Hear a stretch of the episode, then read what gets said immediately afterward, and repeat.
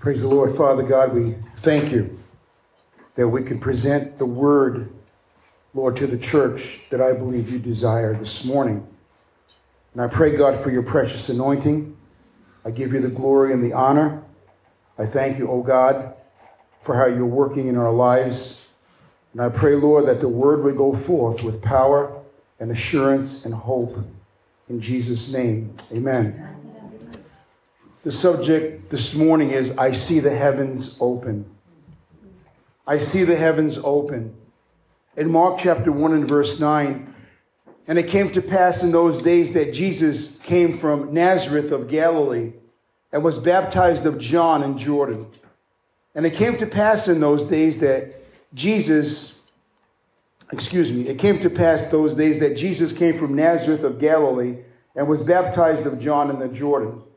And straightway, coming up out of the water, he saw the heavens opened, and the saying, Thou art my beloved Son, in whom I'm well pleased. This voice came from heaven, the voice of God. John did not know who Jesus was until this moment as the Son of God. It was his cousin, but at that moment, God revealed to him because God spoke and said, The one that the dove descends upon is my son. Now, the heavens are open this morning, and God desires to look on us and say, Thou art my beloved sons and daughters. Amen. The heavens are open this morning, and God desires to look upon the church and say, Thou art my beloved church. The Bible says in verse 12 in Mark 1 and immediately the Spirit driveth him into the wilderness. And he was there in the wilderness 40 days, tempted of Satan, and was with the wild beasts. That's violence. And the angels ministered unto him. What does it mean he was driven into the wilderness? He was sent out with the notion of violence, perilous times, and we also are being sent out with the notion of perilous times. As individual remnant believers, we are being driven into the wilderness, led by the Holy Spirit. As a remnant church, we are being driven into the wilderness, led by the Holy Spirit. Now, listen carefully in Luke chapter 4 and verse 1. And Jesus, being full of the Holy Ghost, returned from Jordan. That's where he was baptized. Praise God. And was led by the Spirit, that's a capital S, Holy Spirit, into the wilderness, being tempted 40 days of the devil. And in those days he did eat nothing. And when they were ended, afterward he hungered. What does it mean here? He was full of the Holy Ghost. His soul and spirit was thoroughly permeated with the power of God. He was complete and he lacked nothing. God wants us to be full of His Holy Spirit. God wants us permeated in our soul, in our spirit, with the power of God, lacking nothing. And the Bible said he was led into the wilderness, and this means he was destined. He could not get out of this. He was destined and meant to, to lead and take with one Jesus, to lead by laying hold of, and this way to bring to the point of destination. This is what God is doing right now. He's taking the hand of a remnant believer. He's taking the hand of a remnant church and he's leading us into the wilderness. And some people don't like that, but it's happening right now. But you have to listen carefully. What does it mean? The wilderness. The wilderness is a solitary place. The wilderness means a lonely place, a desolated place, a deserted place. It means an uncultivated region fit for, not fit for pasture. Uh, fit for pasture. It's deprived of the aid and protection of others, especially of friends, acquaintances, and kindred. We are in that time. We're in that time when you wake up and you feel so lonely, so desolate, so out of place that nothing anyone says, friend, a, a, a, loved one, doesn't it doesn't matter because it doesn't resonate because you're in this place. But God says, listen, you're fit for pasture. I'm going to plant, praise God, and I'm going to sow seeds in your life that something is going to come up in this wilderness in the name of Jesus Christ. Listen carefully. We have to go through the wilderness and experience it first in order to come out. You can't come out of something unless you've been in something. Praise God. We are experiencing the wilderness here in America even as we speak. Praise God. How we come out of the wilderness is most important. It's not how you start, but it's how you finish. It's not how you start, it's how you finish. Jesus went in full of the Holy Ghost and he came out in the power of the Holy Spirit as recorded in Luke 4:14. and Jesus returned in the power, praise God, of the Spirit into Galilee, and there went out fame of him through all the region round about. Jesus didn't lose anything in the wilderness and did not skip a beat spiritually. Praise the Lord. We must do the same and we must fulfill the scripture. In 1 Corinthians 9 26, it says this Paul said, I therefore so run, not as uncertainly, so I fight, not as one that beateth the air. In the easy version, it says this So I do not run aimlessly. I do not box as one beating the air. So many people, they're moving aimlessly in life. They're moving aimlessly. They have no idea what they're doing. They're running to and fro. They're full of fear. They're, they're, they're stagnated. They're, ready to die. They, they've given up. They, they want the mountains and the rocks to, to fall on them already. But it's not time for that, my friend. Praise God. It's time that we must be led into the wilderness by God. Listen, let me give you some examples here. Moses found himself in the wilderness. The Bible says in Exodus 3 and 1. Now Moses kept the flock of Jethro, his father-in-law, the priest of Midian. And he led the flock to the backside of the desert and came to the mountain of God, even to Horeb. And the angel of the Lord appeared unto him in a flame of fire out of the midst of a bush. And he looked, and behold, the bush burned with fire, and the bush was not consumed. And Moses said, I will now turn aside and see this great sight, why the bush is not burnt. And when the Lord saw that he turned aside to see, God called unto him out of the midst of the bush and said, Moses, Moses. And he said, Here am I. And he said, Draw not nigh hither. Put off thy shoes from off thy feet, for the place whereon thou standest is holy ground. Moreover, I said, I am the God of thy father, the God of Abraham, the God of Isaac, and the God of Jacob. The heavens opened the burning bush appeared and the voice of God spoke from heaven. Praise God. We must look for the burning bush in our life. We must look for the heavens to open and we must look for the voice of God to speak to us in that burning bush. Praise God. Moses came out of the wilderness because it says in Exodus 3 and 10, it says, God said to him, Now come now therefore, and I will send thee unto Pharaoh that thou mayest bring forth my people, the children of Israel, out of Egypt. For 40 years, Moses was was on the backside of the desert. For 40 years, he was taking care of Jethro's flock. For 40 years, he had to think in his mind, what did I do? I left Egypt. I killed a man. Pharaoh was after me. I had to leave. And yes, he did have to leave. But now God is saying something different. God is saying, I'm bringing you out of the wilderness. And God is speaking that to us also. Even though we're in the wilderness, we will go in the wilderness. But God says, you will come out of the wilderness in the name of Jesus Christ.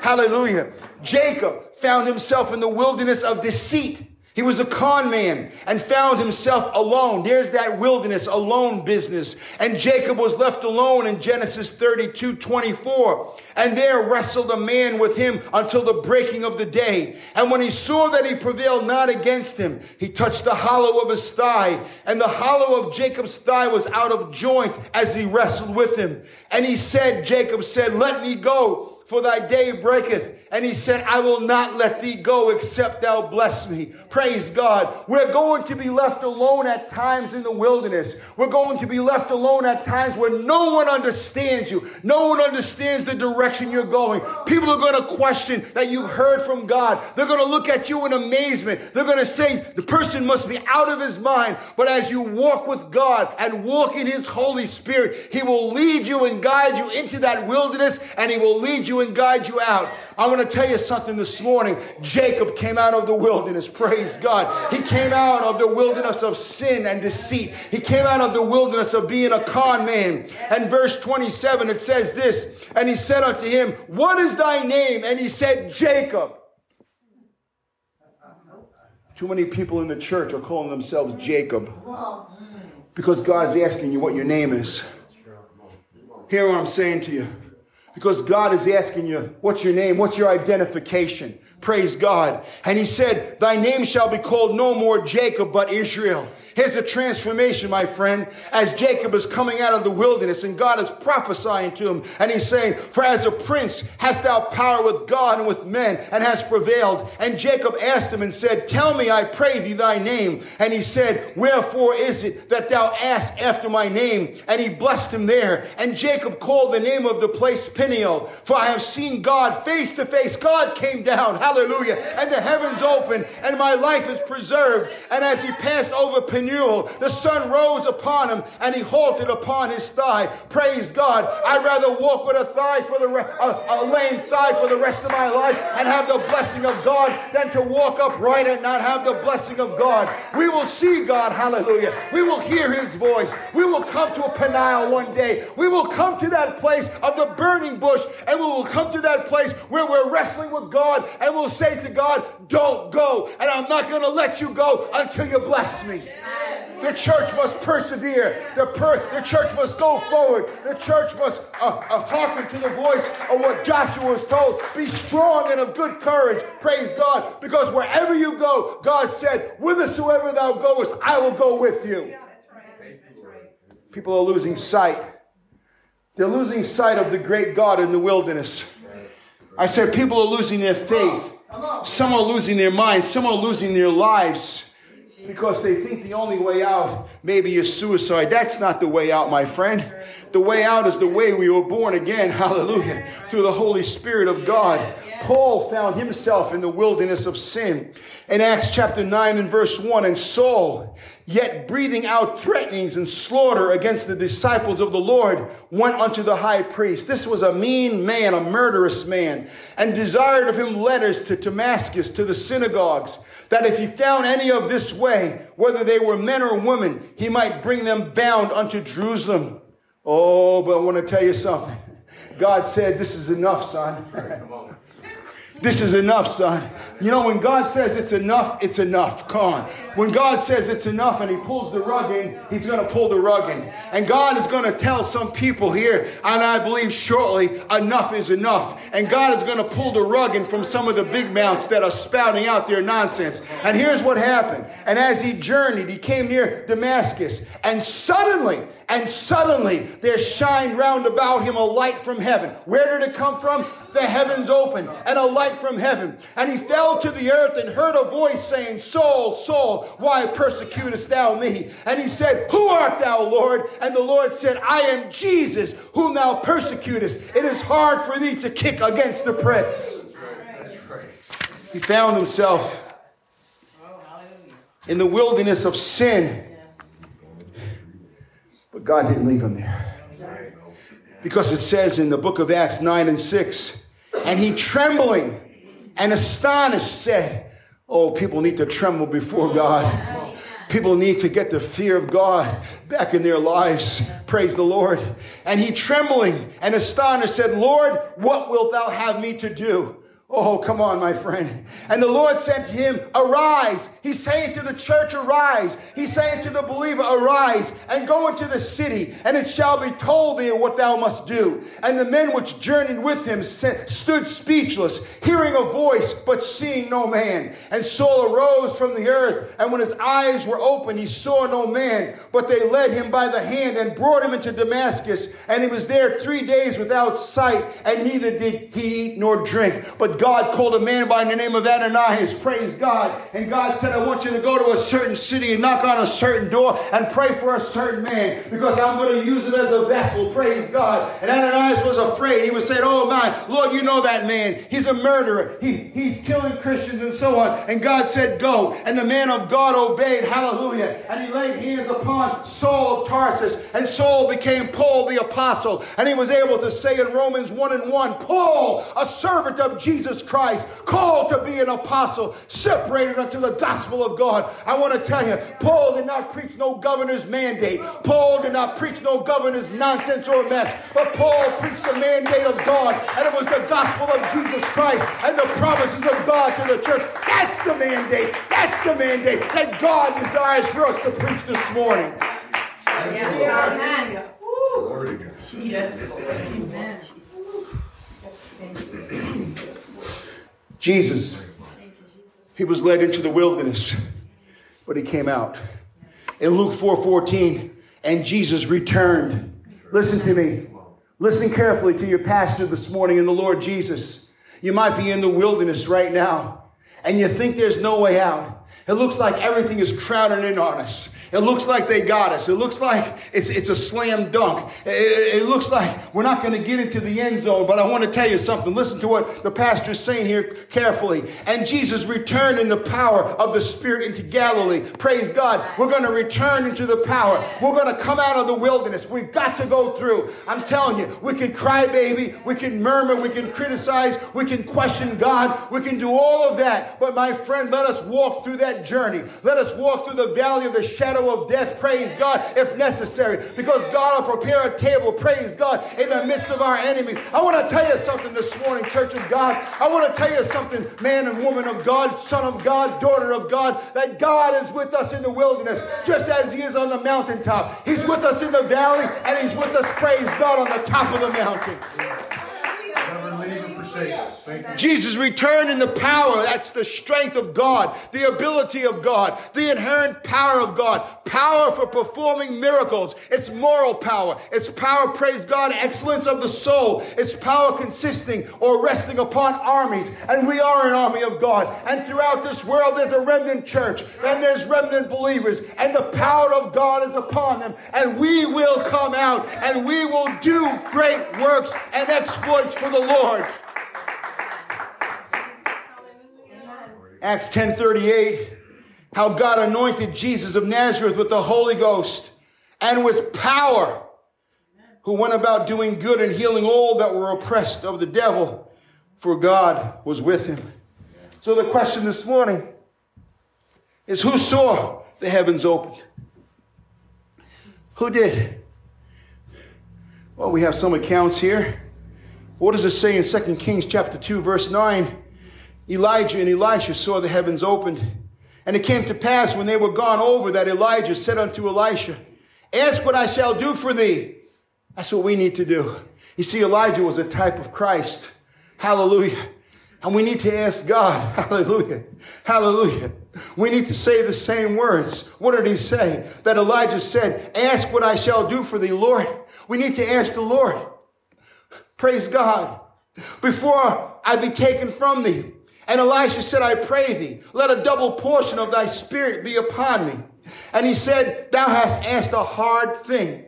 Nevertheless, I love that word. If thou see me when I'm taken from thee, it shall be so unto thee. But if not, it shall not be so. And it came to pass as they still went on and talked that behold, there appeared a chariot of fire and horses of fire that kind of blew my mind. Horses of fire. And parted them both asunder. And Elijah went up by a whirlwind into heaven. Praise God. I want to tell you, friends, the heavens open with the chariots of fire and the horses on fire. I want to tell you, God is still in business. I want to tell you, God is not dead. I want to tell you, God is alive and well. I want to tell you that God is moving in His Spirit, by His power, in His church, among the remnant believer, and among the church of God. Hallelujah the Bible says, and Elijah went up in a whirlwind into heaven.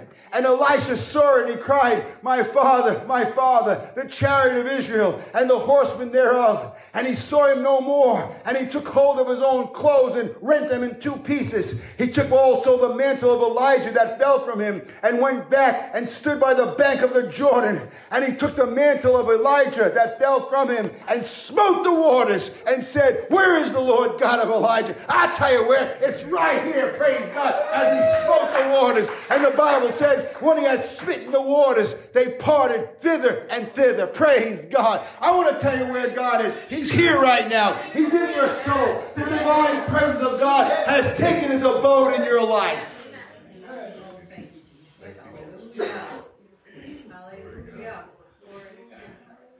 If you have been touched by God, you have divine presence in your life. Amen. Hear me. Amen. Um, we walk around decrepit. We walk around unbelieving. We walk around in doubt. We, we walk around with our thumb in our mouth, contemplating our navel to tri- try to figure out if we're an orange or a tangerine. We're neither. We're children of God. We're the royal priesthood. We're a holy people. Hallelujah. That God has called forth, praise God, that God has called forth, hallelujah, in this last and final hour. You're living in the most important time of church history. You're living in the greatest and most exciting time. You're seeing prophetic things unfold, praise God, right before your eyes in the newspaper, on the news. You're seeing nations being lined up and put in certain order, praise God, because God is doing it.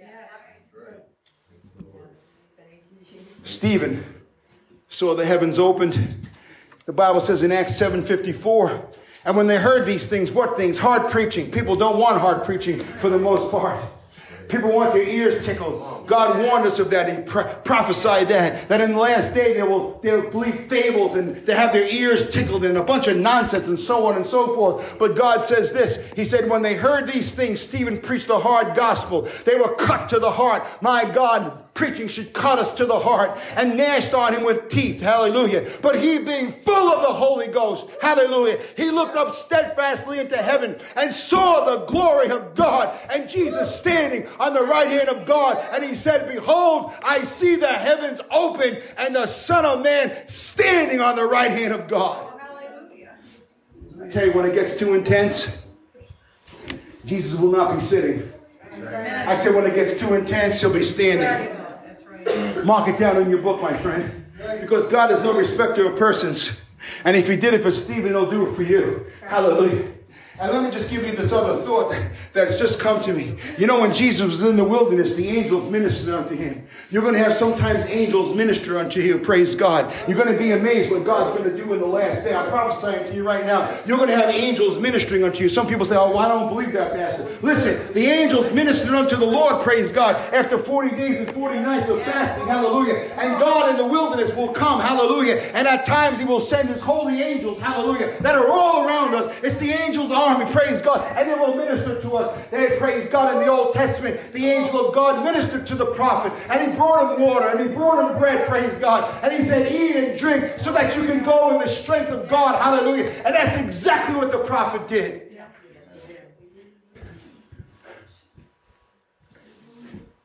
John on the Isle of Patmos, left for dead. You see, that's what the devil's saying. Oh, you people, you're left for dead. You're done. They got too much power. Governors, president, all these people, Dr. Fauci, whatever.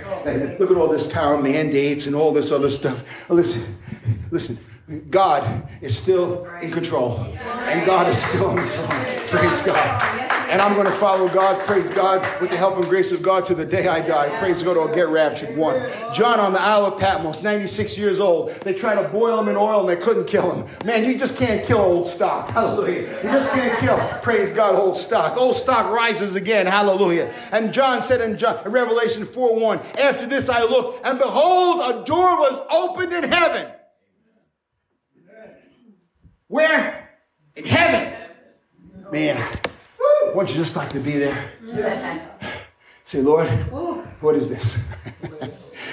and a door. And the first voice which I heard was as it were of a trumpet talking with me. Man, I just love the sound of a trumpet. Can you imagine the trumpet talking to you? And said, Come up hither, and I will show thee things which must be hereafter. And immediately I was in the spirit, and behold, a throne was set in heaven, and one sat upon the throne. Listen to me. God wants to speak to us. Listen, I understand the scripture in the Old Testament where, where the prophet of God said, Sweet bread ha, ha, has no taste to me. I'm, I'm not interested. I don't have appetite for the sweet bread right now. I just have appetite for the Word of God and for the voice of God and for the Spirit of God. You're going to get to that place, my friend, when you're going to say, it don't matter, food, no food. It, don't, it ain't to matter because there's to come a time when God is to say, seek me and seek me and you'll find me. And when you find me, praise God, I'll bless you and I'll speak to you and I'll give you a revelation. Praise God. Hallelujah. I'll give you what God wants to give you. And He says, I'll give you for your future. I'll show you things to come. Hallelujah. That's what the Holy Spirit came in because Jesus said, He will show us things to come. That's right. What did John see?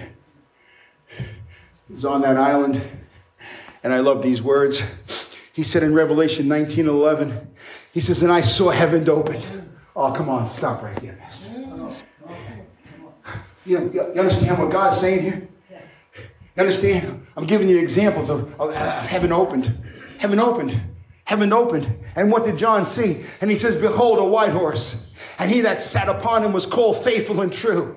And in righteousness doth he judge and make war. His eyes were as a flame of fire, and on his head were many crowns. And he had a name written that no man knew but he himself. And he was clothed with a vesture dipped in blood, and his name is called the Word of God. And the armies which were in heaven followed him upon white horses, clothed in fine linen, white and clean. And out of his mouth goeth a sharp sword, that with it he should smite the nations, and he shall rule with a rod of iron and he treadeth the winepress of the fierceness and wrath of Almighty God. And he hath on his vesture and on his thigh a name written, King of Kings and Lord of Lords. I want to tell you, my friend, we are the armies of God. We are the raptured church. Hallelujah. And we will come back on white horses and praise God. And we will follow him that is faithful and true. Praise God. We will come back on white horses.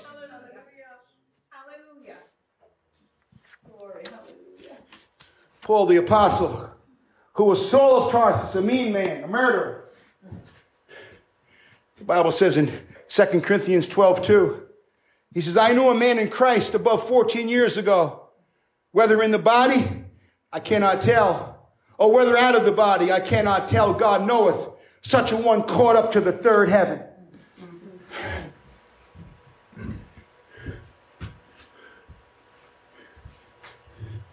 What happened to Paul?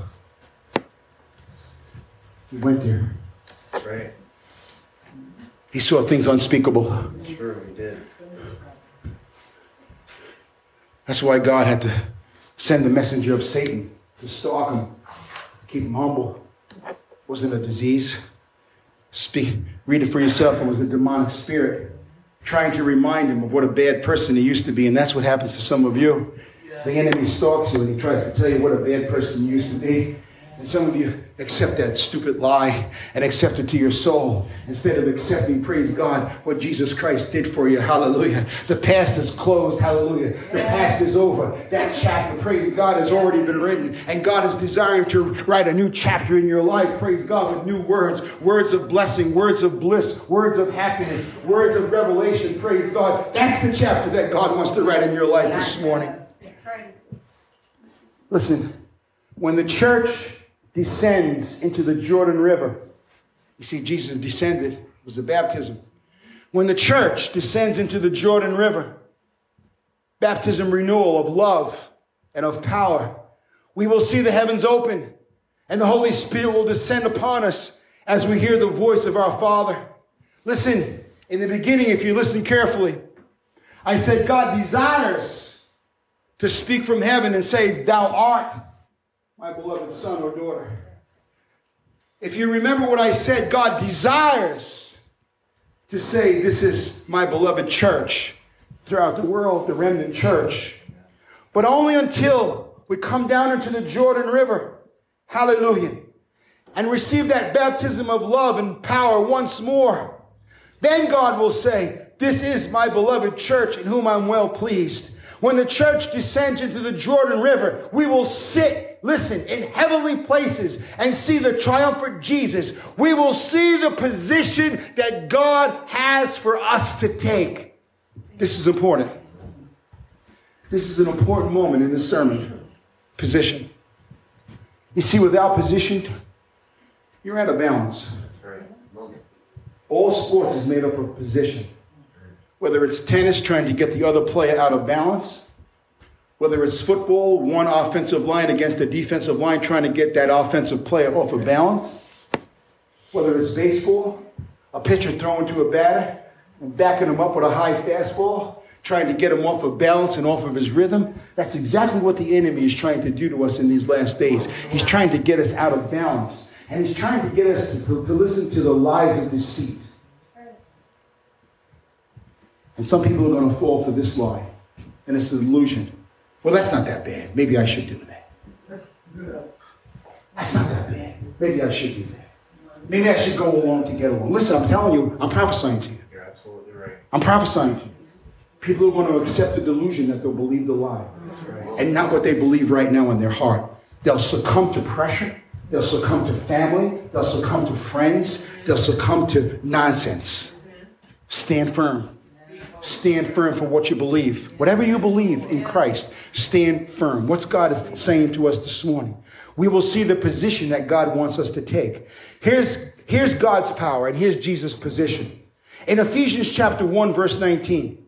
And what is the exceeding greatness of his power toward us who believe? According to the working of his mighty power, which he wrought in Christ when he raised him from the dead and sat him at his own right hand in heavenly places. Where is Jesus sitting? At the right hand of God, far above all principality and power and might and dominion and every name that is named, not only in this world, but also in that which is to come. And he had put all things under his feet and gave him to be the head of over all things to the church, which is his body, the fullness of him that filleth all in all. Where is Jesus? Positionally at the right hand of the Father. Listen, something happened when he rose from the dead. Something happened. Something monumental happened. A triumphant Jesus in Colossians 2:15 and having spoiled principalities and powers, he made a show of them openly, triumphing over them in it. What does it mean? And having spoiled, praise God, denoting a separation. You have no power over me, Jesus said. You have no dominion over me. And you have no power over the believer. You have no dominion over my church because I will build my church and the gates of hell shall not prevail against my church. Thank you, Jesus. Amen. What that word having spoiled means, it means I have disarmed you. Right. Amen. I have disarmed you. I have spoiled you. You see, I want to tell you something. When Jesus died on the cross, there was probably a great congregation of demons in hell. And that's a dark place.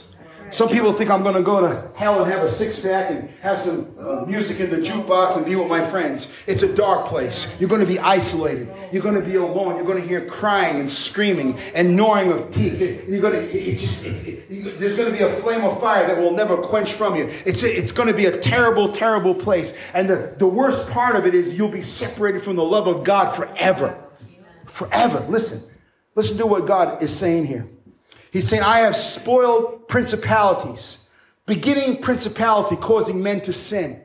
Principalities, the rulers, the darkness of this world, praise God. And what does it say? He says, principalities and powers, praise the Lord. Let me just tell you this the ability or strength to which one is endued, which he possesses or exercises. And Jesus had the power of authority.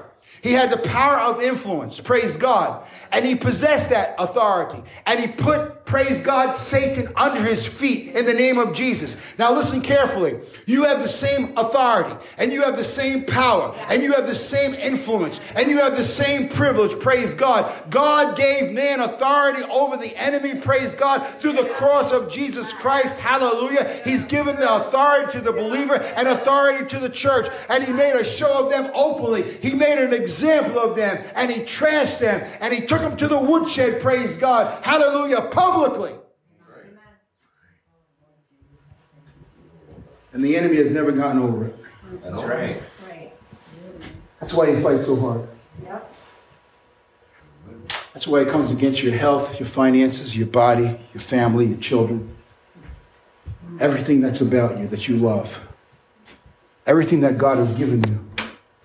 Because, like Jacob, we have asked God to bless us. And we have been blessed. But you know what? The enemy doesn't want you to have those blessings. He wants to take them back. He hates the fact that you left him through Christ and now you sit with Jesus. Let me let me share this with you. What does it say? That Jesus triumphing over them. He triumphed. He won a celebration. And I believe there was this big congregation in, in hell. And they were just touting him. They were saying, We did it. We killed him. He's not going to bother us no more. In that dark place. But let me tell you what I believe happened. He's, Jesus went, praise God, and a little light began to shine, hallelujah, in that hellish place. A little light began to shine, and it shined a little more and a little more. And Jesus went up to the devil and he said, Give me the keys that you stole out of the Garden of Eden. I haven't come to chain you yet, but I will be coming back for you. Mark that on your book, Satan. Mark that down on your book, Lucifer. But give me the keys, praise God. Hallelujah. Give me the keys of the death. Give me the keys of the grave, because I have risen. Hallelujah. I am Jesus. I'm the Alpha. I'm the Omega. I'm the bread of life that's come down from heaven. I am the light of the world. Hallelujah. I am that I am. Hallelujah. Yes. Yes, with all power. Hallelujah. Oh, authority. Yeah, got all shook up down there. I said they all got shook up down there. Because they weren't counting on it.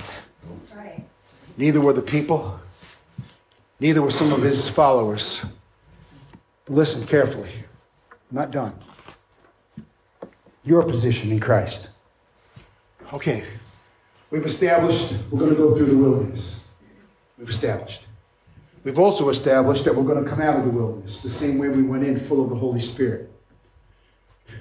We've established different people who have seen heaven open. And we've established the position of Jesus at the right hand of the Father, who have put down all powers, principalities, rulers, and spiritual wickedness in high places when he rose from the dead. Now, what's your position? Paul came to the church and he taught this in Ephesians 2 1. And you hath he quickened. Stop right there, Pastor. He quickened. What does that mean? Something divine happened to you when you accepted Jesus. People minimize this.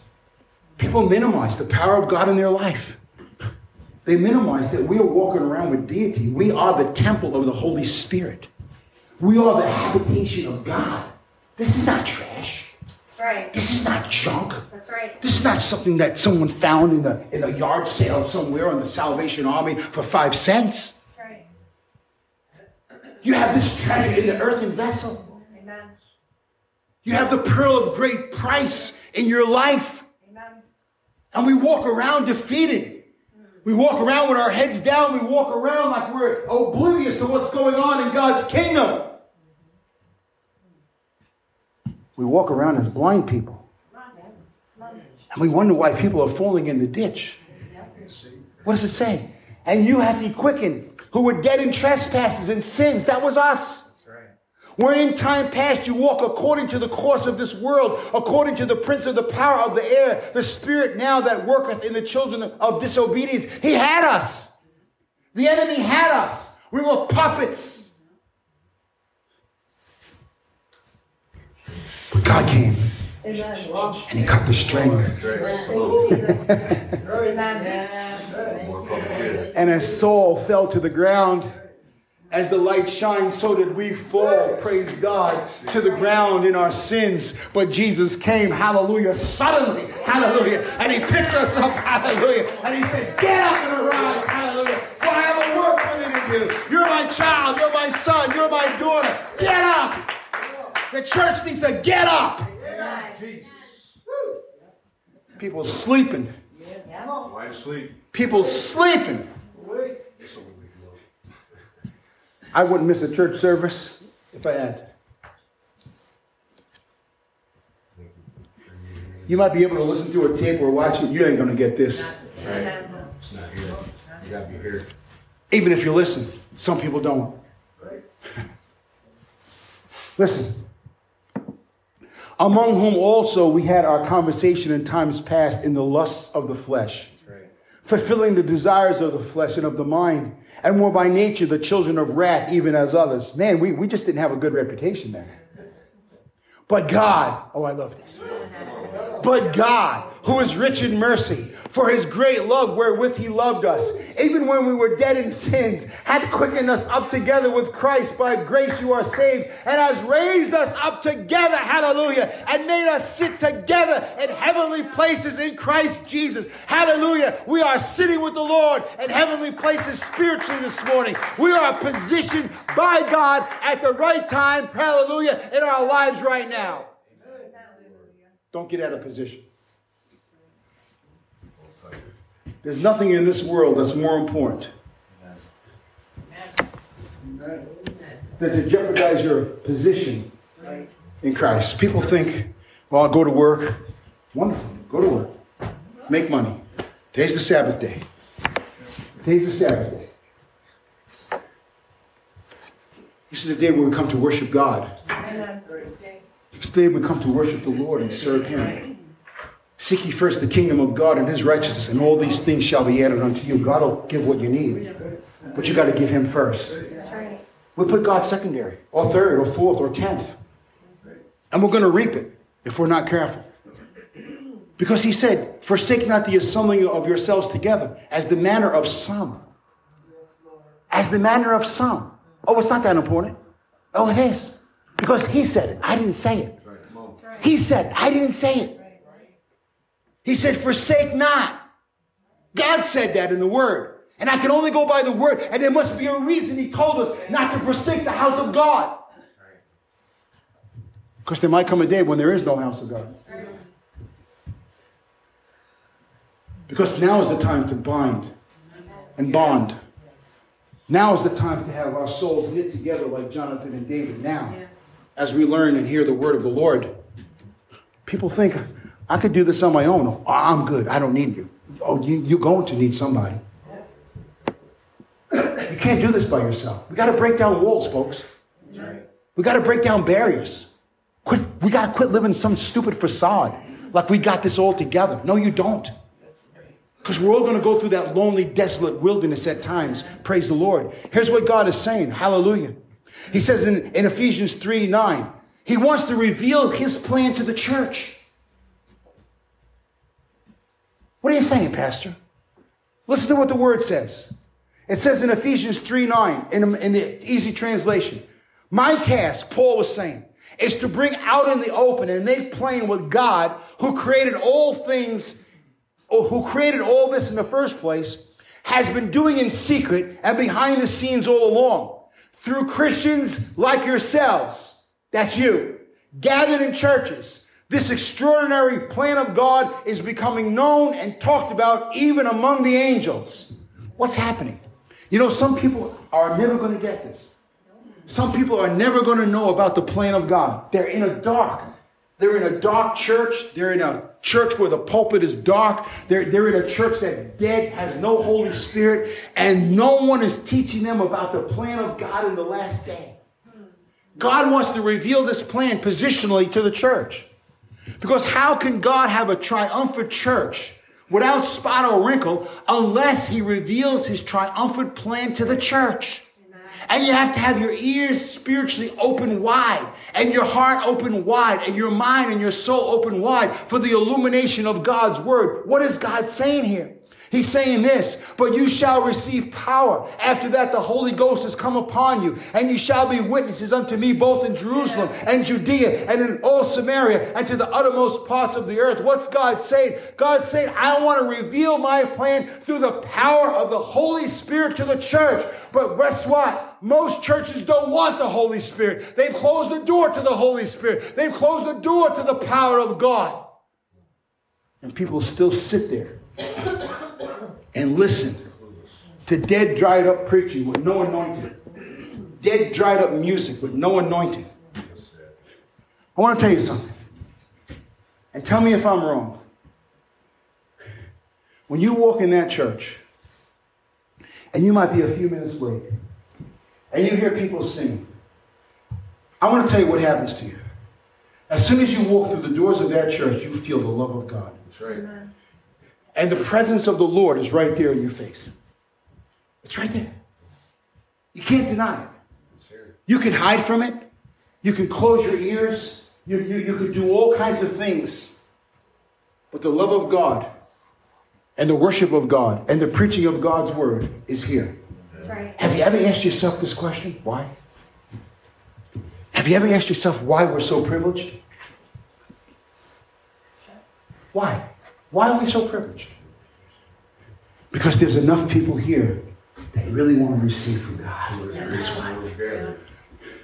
And as long as we have enough people here that want to receive from God and want to love one another and want to go through this wilderness, praise God, and come out on the other side, we will come through the doors of this church and we will feel the love of God, we will feel the power of God, we will have the favor of God, hallelujah, and we will, prevail with God in the name of Jesus Christ. God wants to reveal this plan to the church. And what's the plan? Behold, he says in Luke 10 19, I give unto you power to tread on serpents and scorpions and over all the power of the enemy, and nothing shall by any means hurt you. Notwithstanding in this, rejoice not that the spirits are subject unto you, but rather rejoice because your names are written in heaven. What's God saying here? I'm going to break it down. The word behold means I want you to see. I want you to know. I don't want you to pay attention to what I'm saying, God is saying. He says, Behold, it's a clarion call. I give unto you power. What's power? The ability or strength with which one is endued, which he either possesses or exercises. It's the power of authority, it's the power of influence, and it's the right of privilege. You're privileged. Do you know that you could pray for someone and change the destiny of their life the creative spoken words of Jesus working through you? You don't have to be a preacher. You don't have to be on television. You don't have to be famous. But you could sit down with someone in a coffee shop and have a cup of coffee and simply tell them your testimony. And they look at you as they're mesmerized, saying, I knew you before, but I don't know you now. What happened? What a great opportunity. What an avenue. What a door of utterance to speak with boldness and courage and love and say, I want you to have what Jesus gave to me. It says, Behold, I give unto you power. Now I want to look at this word tread. And I thought it was interesting. The word tread in the Greek means to tread down and under. Follow closely. It means to trample, to tread down, to trample and crush with the feet. It means to advance by setting foot upon, tread upon. It means to encounter successfully the greatest perils from the machinations and persecutions which Satan would fain thwart the preaching of the gospel. It means to hit as a single blow, to strike, to smite, to strike or wound with a sting. Now, let me explain what I believe God's saying. There's, there's an increment here. If you look at the, the definition of the word, there, there's an increment. First, it starts and says tread down and under. Then it says trample. It's another degree. And then it says to crush with the feet. But it says to advance by the setting upon the foot, to encounter. In other words, God is saying, we're going to war. God is getting the platoon ready. And it should be ready. And he's the general and the commander in chief. Praise God. Hallelujah. And he's saying, Arise, church. Arise to do what? To tread upon, hallelujah, to trample, to crush, and to advance. It's no time to retreat. It's no time to go back. It's no time for a man looking, take, taking the plow and looking back. He's not fit for the kingdom of God. It's time to go full force, praise God, into the eye of the storm and say, Praise God, I've got the King of Kings and the Lord of Lords and the power of God and the blood of Jesus Christ assigned to the doorpost of my heart. to encounter successfully the greatest perils from the machinations and the persecutions which Satan would try to inflict upon us. Some people are going to give up and say it's too hard. And the spirit of perseverance will disappear from their life. They'll wilt They'll fold their tent and they'll go home.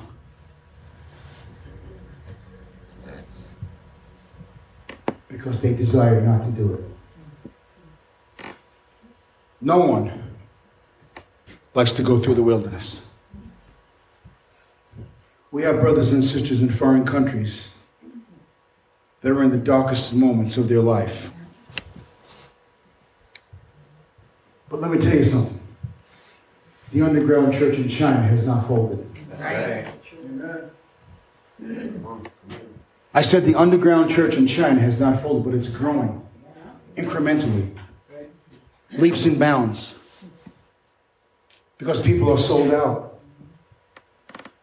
And I don't know how dark America will become. They're trying to gear us toward a third world nation. That's right. Yeah. We're the last free nation. You saw what I wrote on Last Day Ministries Facebook. I said, Lord, I have to write. And the enemy says, Don't put that up. No one's going to respond. Oh, they responded. Because it's truth. We're the last free country in the world. Venezuela used to be a free country. Australia used to be a free country. Listen to me. What's happened? One thing socialism hates is Christianity. Yep. And in order to become a socialism and a communist state, they must obliterate Christianity and the church in America. There's two things that's keeping America afloat right now, and it's family and Christianity. Amen. Family is the framework, it's the root, it's what we live for our family, our children, our grandchildren. And they want to destroy that by messing up people concerning gender and pronouns and nonsense. God made a man and he made a woman. And when a man and a woman come together in a certain way, we produce children. Come on now. No one's going to change that. No one. Men don't get pregnant, women do. Amen. Thank God for that. Men couldn't possibly endure the pain a woman goes through. I'm telling you right now. A man gets a splinter, he's ready to go home and cry. Honey, what happened? I have a splinter. I think I'm dying.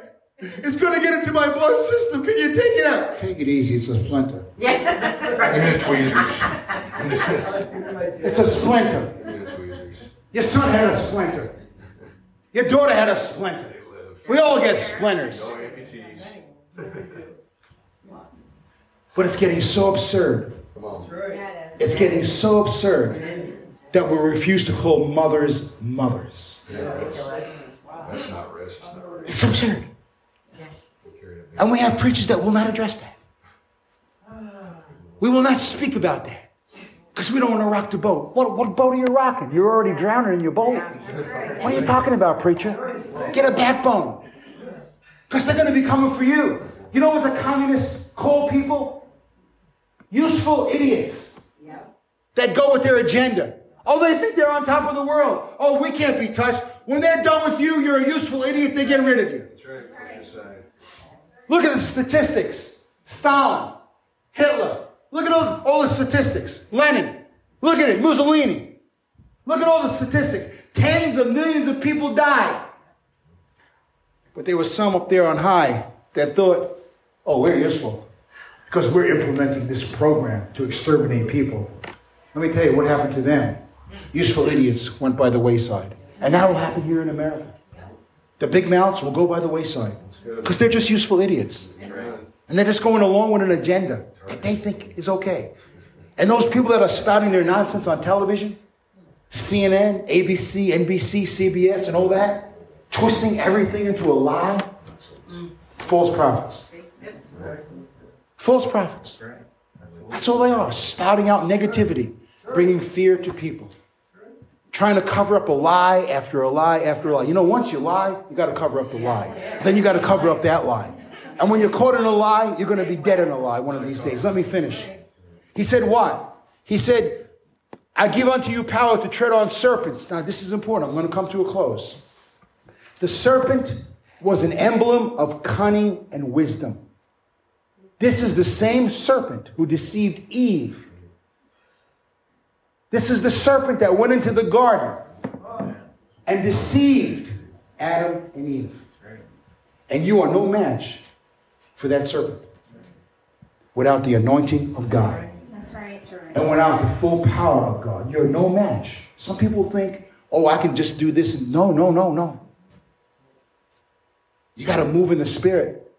You're no match. I'm no match. But under the anointing, he's got to fall at my feet. At the anointing, I can trash him. At the anointing, I can trample upon him.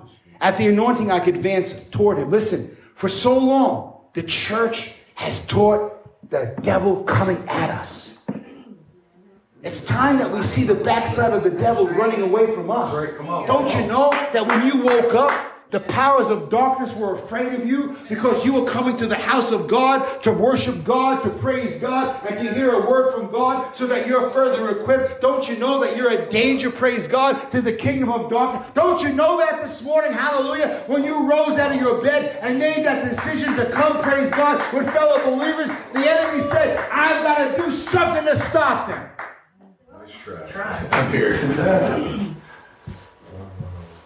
Scorpions. Listen, the enemy is cunning. He's very divisive. And he knows how to get through the cracks. You got to look. You got to discern through the power of the Holy Spirit. And what are scorpions? It's a scorpion. It's the name of a little animal somewhat resembling a lobster, which in warm regions lurk, especially in stone walls. It has a poisonous sting in its tail. And it means through the idea of concealment, it hides. It hides. The enemy hides. And he wants to come out from the cracks in the wall and sting you and get you. And if you listen to the wrong stuff, he will sting you. What does it mean? The scorpion, what, what does that mean? He's an observer and a watchman. He watches. He watches like he watched Eve in the garden, like he watched Adam in the garden. He watched until he moved into that moment and he spoke. Did God say that? Did God really say that? Did God really say you're going to die, Eve? Did he really say that? He twisted her. He twisted the scriptures. And that's exactly what's going to happen in the last day. People are going to accept the delusion and believe the lie because he's going to twist the scriptures and say, well, maybe he isn't coming. Maybe he's not coming back for me. Or maybe I'm not even saved. Maybe my sins aren't forgiven. The enemy's going to play tricks. Yes, he will. He's a trickster. He's a trickster. He's a seducing spirit that's lurking, that wants you, that's calling you. But God says, I've given unto you power to tread upon serpents and scorpions and over all the power of the enemy. Praise God. God wants us, hallelujah, to detect evil activity in our homes, in our marriages, in our children. Oh, come on, my friend. Don't let the devil deceive you in your own home. That's the worst place to get deceived. The second place to get deceived worst is the church. Don't get deceived in your own home. Know what your kids are doing. Know what your kids are doing. Know what they're looking at. Know who they're listening to. Find out who their friends are. Don't take it for granted because you're busy. We get so busy, we have our children fall through the cracks. And if there's junk in your house, get rid of it. But I will send them. Who cares? Okay, so I'll get over it. Who cares? He can find a place to live if he has to, if he doesn't like where he lives. That's right. Good job. That sounds harsh, doesn't it? Oh no, it's not harsh. It's the word of God. A little leaven leavens the whole lump. And if we close our eyes to it, all we're doing is inviting that snake into our home. That snake that came into the Garden of Eden. And that snake that wants to wrap himself around you and take your very breath away. My God, we cannot allow that to happen in our homes, in our marriages, in our churches, in our relationships. We must trample the enemy and put him under our feet. God gives us choices. And we're afraid to act on the choices that God has given us over all the power of the enemy. And he's hostile, he's hateful, he's an odious foe and an opponent. What's God saying? Let me close. Let me try to summarize a few things that I've said here today. Jesus came into the Jordan and he was baptized. And immediately he was led into the Spirit, into, into the, by the Spirit into the wilderness. The way he went in full is the way he came out. That has to happen to us. We can't come out half. We can't come out half empty. Right. We have to come out full. And yes, it's going to get hostile. It already is. Because the battle is in the mind. And it looks like they're winning in the natural. Until we see the heavens open. No, come on. Until we see the angel armies. And the chariots of fire. And the horses of fire. More of us than You see, you got to have the revelation. You got to see beyond this earth. You got to see beyond the veil that God wants you to see. Amen. Listen, God wants to open the heavens to you. You know what happened to me? Some people look at me perplexed. 48 years ago, the heaven opened and a voice spoke and said, I want to be your friend. I said, That has to be the Lord. How did I know that? Same thing happened to Saul. He knew it was the Lord. What would you have me to do, Lord? And from that day forward, something changed in my life. God kept me from a death of being hit by a truck as I saw an old man cross the street. And I tried to get off the median of cement and rescue him. I stood my hand out to grab him, and I couldn't. And I saw that truck barreling down the road in Fort Worth, Texas. And I saw that old man try to hop on the hood of that truck, and I saw him catapulted into the air. Thump, thump on the ground. That was supposed to be me. Something held me back. I could not step into the street to rescue him. I could not step into the street. And he took a hit and laid on the ground. And a young man got out of the car crazy, out of the truck. And I slapped him right in the face, right in the face. I said, Listen, I got one on the ground here, and I don't need another one. And this traffic is coming. So shut up. That old man lived miraculously. But I want to tell you something the heavens opened. God would not let me cross into that street to rescue. I tried to reach out to him. I just couldn't grab his hand. And that's why I'm here today. Because the heavens opened in my life. Here's what God is saying to the church, to the believer, and to the remnant church as I close. When the church is baptized in the Jordan River with a new baptism of love and power, we will be able to recite this verse, Romans 8:37. Nay, in all these things we are more than conquerors through him that loves us. What does it mean? To be more than a conqueror. It means to gain a surpassing victory over, beyond, and more than. It means of Christians that hold fast their faith even unto death against the powers of their foes and against temptations and against persecutions. More than conquerors, beyond what we can imagine, is a marching army that's going to cross the land in America. It may not be exactly the way people think it's going to happen because it happens individually first, and then groups of people, local people, and then it's national, and then it's international. As we join together in spirit with brothers and sisters across the world who are praying for us right now here in America and foreign countries. Listen, is it going to be challenging times? Absolutely. There's no doubt. Are we going to be led into the wilderness? Absolutely. But by faith, we will also come out of that wilderness. Let us pray. Father, you've spoken today again. Given us a word, I believe, for the hour. I thank you for it. I appreciate the privilege of proclaiming the gospel of Jesus Christ. And I pray for the folks here that love God, that are being led into their wilderness, whatever it may be. And I pray for those across America that we're being led into a wilderness here in America as darkness settles upon our land. But we are the light and we are the salt of the earth. And Lord, we are a marching army. And we are more than conquerors through him that loves us. And Father, we will trample under our feet the works of the enemy and the darkness that comes against us.